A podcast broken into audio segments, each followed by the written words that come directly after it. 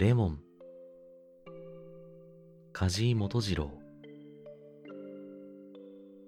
得体の知れない不吉な塊が私の心を始終押さえつけていた。焦燥と言おうか剣王と言おうか酒を飲んだ後に二日酔いがあるように酒を毎日飲んでいると二日酔いに相当した時期がやってくる。それが来たのだ。これはちょっといけなかった。結果した配線カタルや神経衰弱がいけないのではない。また背を焼くような借金などがいけないのではない。いけないのはその不吉な塊だ。以前私を喜ばせたどんな美しい音楽もどんな美しい詩の一節も辛抱がならなくなった。蓄音機を聞かせてもらいにわざわざ出かけていっても最初の二三小節で不意に立ち上がってしまいたくなる。何かが私をいたたまらずさせるのだ。それで始終私は町から町を不老し続けていた。なぜだかその頃私はみすぼらしくて美しいものに強く引きつけられたのを覚えている。風景にしても壊れかかった街だとかその街にしてもよそよそしい表通りよりもどこか親しみのある汚い洗濯物が干してあったりガラクタが転がしてあったりむさ苦しい部屋が覗いていたりする裏通りが好きであった。雨や風が蝕んでやがて土に帰ってしまうといったような趣のある町で土塀が崩れていたり家並みが傾きかかっていたり勢いのいいのは植物だけで時とするとびっくりさせるようなひまわりがあったりカンナが咲いていたりする。時々私はそんな道を歩きながらふとそこが京都ではなくて京都から何百里も離れた仙台とか長崎とかそのような死へ今自分が来ているのだ。という錯覚を起こそうと努める。私はできることなら京都から逃げ出して誰一人知らないような死へ行ってしまいたかった。第一に安静。がらんとした旅館の一室。正常な布団。匂いのいい茅と海苔のよく効いた浴衣。そこで一月ほど何も思わず横になりたい。願わくはここがいつの間にかその死になっているのだったら。錯覚がようやく成功し始めると、私はそれから、それへ想像の絵の具を塗りつけてゆく。何のことはない、私の錯覚と壊れかかった街との二重写しである。そして、私はその中に現実の私自身を見失うのを楽しんだ。私はまた、あの花火というやつが好きになった。花火そのものは第二弾として、あの安っぽい絵の具で赤や紫や黄や青や様々な縞模様を持った花火の束。中山寺の星下り、花合戦、枯れすすき。それから、ネズミ花火というのは、一つずつ輪になっていて、箱に詰めてある。そんなものが、変に私の心をそそった。それからまた、ビードロという色ガラスでタイや花を打ち出してあるおはじきが好きになったし、南京玉が好きになった。また、それを舐めてみるのが、私にとって何とも言えない凶楽だったのだ。あのビードロの味ほどかすかな涼しい味があるものか。私は幼い時よくそれを口に入れては父母に叱られたものだが、あの幼児の甘い記憶が大きくなって落ちぶれた私に蘇ってくるせいだろうか。まったくあの味にはかすかな爽やかななんとなく死火といったような味覚が漂ってくる。察しはつくだろうが、私にはまるで金がなかった。とはいえ、そんなものを見て、少しでも心の動きかけた時の私自身を慰めるためには、贅沢ということが必要であった。二銭や三銭のもの。と言って、贅沢なもの。美しいもの。と言って、無気力な私の触覚にむしろこびてくるもの。そういったものが自然、私を慰めるのだ。生活がまだ蝕まれていなかった以前、私の好きであったところは、例えば丸善であった。赤や木の王道コロンや王道木に、洒落た切子細工や天下なロココ趣味の浮き模様を持った琥珀色や翡翠色の香水瓶、キセル、小刀、石鹸、タバコ。私はそんなものを見るのに小一時間も費やすことがあった。そして結局、一等いい鉛筆を一本買うくらいの贅沢をするのだった。しかし、ここももうその頃の私にとっては重苦しい場所に過ぎなかった。書籍、学生、感情代。これらは皆借金取りの亡霊のように私には見えるのだった。ある朝、その頃私は甲の友達から乙の友達へというふうに友達の下宿を転々として暮らしていたのだが友達が学校へ出てしまった後の空虚な空気の中にぽつねんと一人取り残された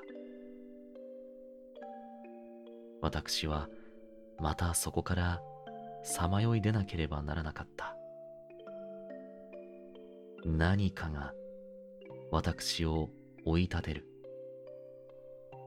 そして町から町へ先に言ったような裏通りを歩いたり駄菓子屋の前で立ち止まったり乾物屋の干しエビや棒だらや湯葉を眺めたりとうとう私は二条の方へ寺町を下がりそこの果物屋で足を止めた。ここでちょっとその果物屋を紹介したいのだがその果物屋は私の知っていた範囲で最も好きな店であった。そこは決して立派な店ではなかったのだが果物屋特有の美しさが最も露骨に感じられた。果物はかなり勾配の急な台の上に並べてあってその台というのも古びた黒い漆塗りの板だったように思える。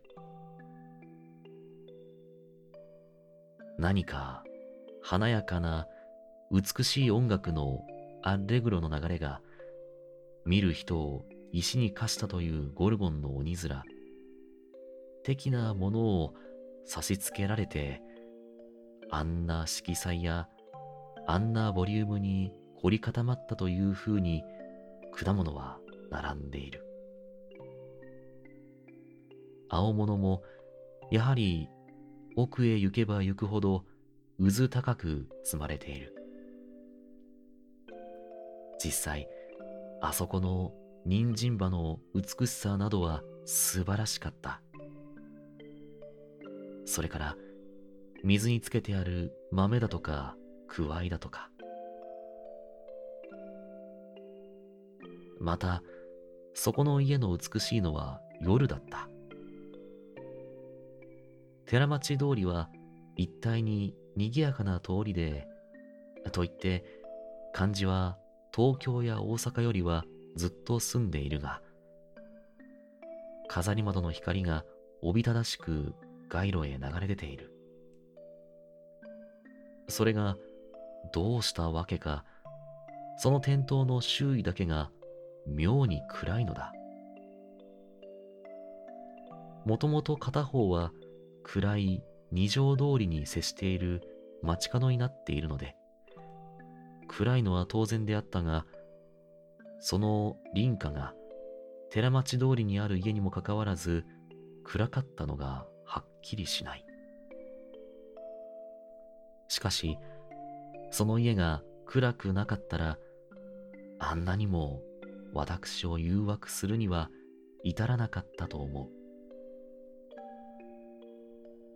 もう一つはその家の打ち出したひさしなのだがそのひさしが目深にかぶった帽子のひさしのようにこれは形容というよりもおやあそこの店は帽子のひさしをやけに下げているぞ。と思わせるほどなのでひさしの上はこれも真っ暗なのだ。総周囲が真っ暗なため、店頭につけられたいくつもの電灯が周囲のように浴びせかける絢爛は、周囲の何者にも奪われることなく、欲しいままにも美しい眺めが照らし出されているのだ。裸の電灯が細長い螺旋棒をキリキリ目の中へ差し込んでくる往来に立って、また、近所にある鍵屋の2階のガラス窓を透かして眺めた、この果物屋の眺めほど、その時々の私を強がらせたものは、寺町の中でも稀だった。その日、私はいつになく、その店で買い物をした。というのは、その店には珍しいレモンが出ていたのだ。レモンなどごくありふれている。が、その店というのも、みすぼらしくはないまでも、ただ当たり前の八百屋に過ぎなかったので、それまであまり見かけたことはなかった。一体私は、あのレモンが好きだ。レモンイエローの絵の具をチューブから絞り出して固めたようなあの単純な色も、それからあの竹の詰まった防水系の格好も、結局私はそれを一つだけ買うことにした。それからの私は、どこへどう歩いたのだろう。私は長い間街を歩いていた。始終私の心を押さえつけていた不吉な塊が、それを握った瞬間からいくらか緩んできたと見えて、私は街の上で非常に幸福であった。あんなにしつこかった憂鬱が、そんなものの一家で紛らわされる。あるいは不審なことが逆説的な本当であった。それにしても、心というやつは、なんという不可思議なやつだろう。そのレモンの冷たさは例えようもなく良かった。その頃私は配線を悪くしていて、いつも体に熱が出た。事実、友達の誰彼に私の熱を見せびらかすために手の握り合いなどをしてみるのだが、私の手のひらが誰のよりも熱かった。その熱いせいだったのだろう。握っている手のひらから体内に染み通っていくようなその冷たさは心よいものだった。私は何度も何度もその果実を鼻に持って行っては嗅いでみた。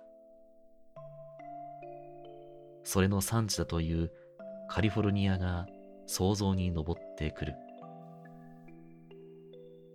漢文で習った倍感謝の言の中に書いてあった鼻を打つという言葉がキレキレに浮かんでくる。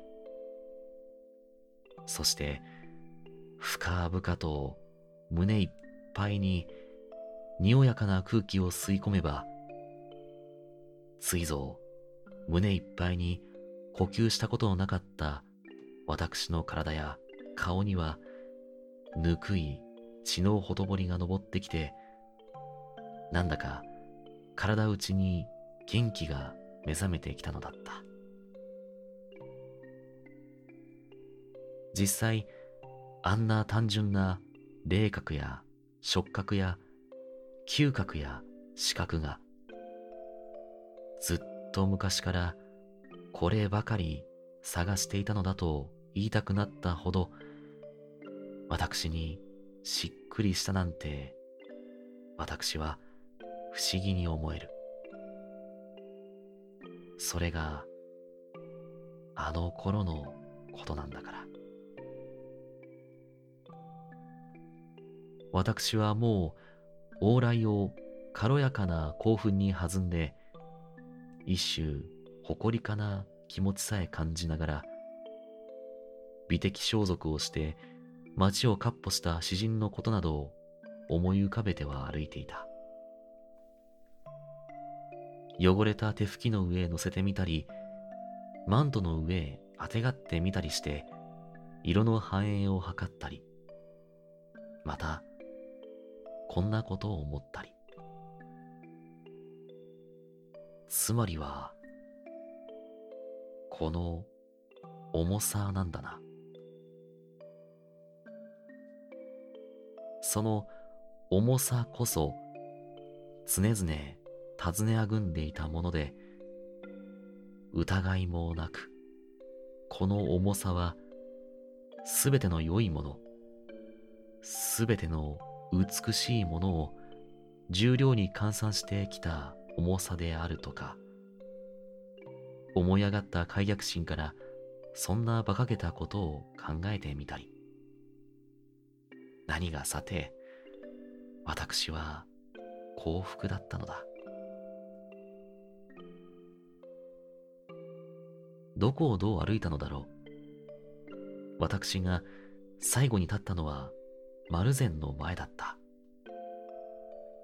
平常、あんなに避けていた丸善が、その時の私には、やすやすと入れるように思えた。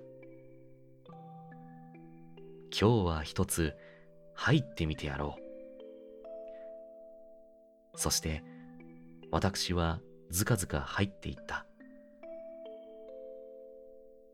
しかし、どうしたことだろう。私の心を満たしていた幸福な感情は、だんだん逃げていった。香水の瓶にも、キセルにも、私の心はのしかかってはゆかなかった。憂鬱が立て込めてくる。私は歩き回った疲労が出てきたのだと思った。私は画本の棚の前へ行ってみた。画集の重たいのを取り出すのさえ常に増して力がいるなと思った。しかし私は一冊ずつ抜き出しては見る。そして開けては見るのだが、克明にはぐっていく気持ちはさらに湧いてこない。しかも、呪われたことには、また次の一冊を引き出してくる。それも同じことだ。それでいて、一度パラパラとやってみなくては気が済まないのだ。それ以上はたまらなくなってそこへ置いてしまう。以前の位置へ戻すことさえできない。私は幾度もそれを繰り返した。とうとうおしまいには日頃から大好きだったアングルの橙色の重い本までなお一層の耐え難さのために置いてしまった。なんという呪われたことだ。手の筋肉に疲労が残っている。私は憂鬱になってしまって、自分が抜いたまま積み重ねた本の群れを眺めていた。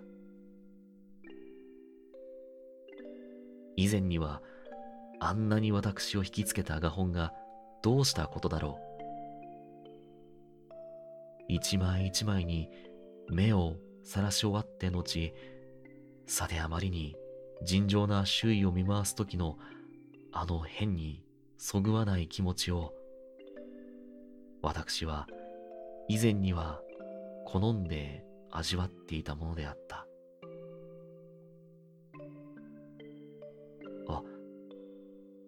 そうだそうだ。その時私は、たもとの中のレモンを思い出した。本の色彩をごちゃごちゃに積み上げて、一度このレモンで試してみたら。そうだ。私にまた先ほどの軽やかな興奮が返ってきた。私は手当たり次第に積み上げ、また慌ただしく潰し、また慌ただしく築き上げた。新しく引き抜いて付け加えたり取り去ったりした。奇怪な幻想的な城が、その度に赤くなったり青くなったりした。やっとそれは出来上がった。そして軽く踊り上がる心を制しながらその城壁の頂に恐る恐るレモンを据え付けた。そしてそれは上出来だった。見渡すと、そのレモンの色彩はガチャガチャした色の階調をひっそりと防水系の体の中へ吸収してしまって、カーンと冴えかかっていた。私は、埃っぽい丸善の中の空気が、そのレモンの周囲だけ変に緊張しているような気がした。私はしばらくそれを眺めていた。不意に第二のアイデアが起こった。その奇妙な企みはむしろ私をぎょっとさせた。それをそのままにしておいて、私は何食わぬ顔をして外へ出る。私は変にくすぐったい気持ちがした。出て行こうかな。そうだ、出て行こう。そして私はスタスタ出て行った。変にくすぐったい気持ちが街の上の私を微笑ませた。丸善の棚へ黄金色に輝く恐ろしい爆弾を仕掛けてきた奇怪な圧巻が私ね。もう10分後にはあの丸善が美術の棚を中心として大爆発をするのだったらどんなに面白いだろう。私はこの想像を熱心に追求した。そうしたら、あの気詰まりな丸善も、こっぱみじんだろう。そして私は、活動写真の看板画が、期待な趣で街を彩っている峡谷を下っていった。おしまい。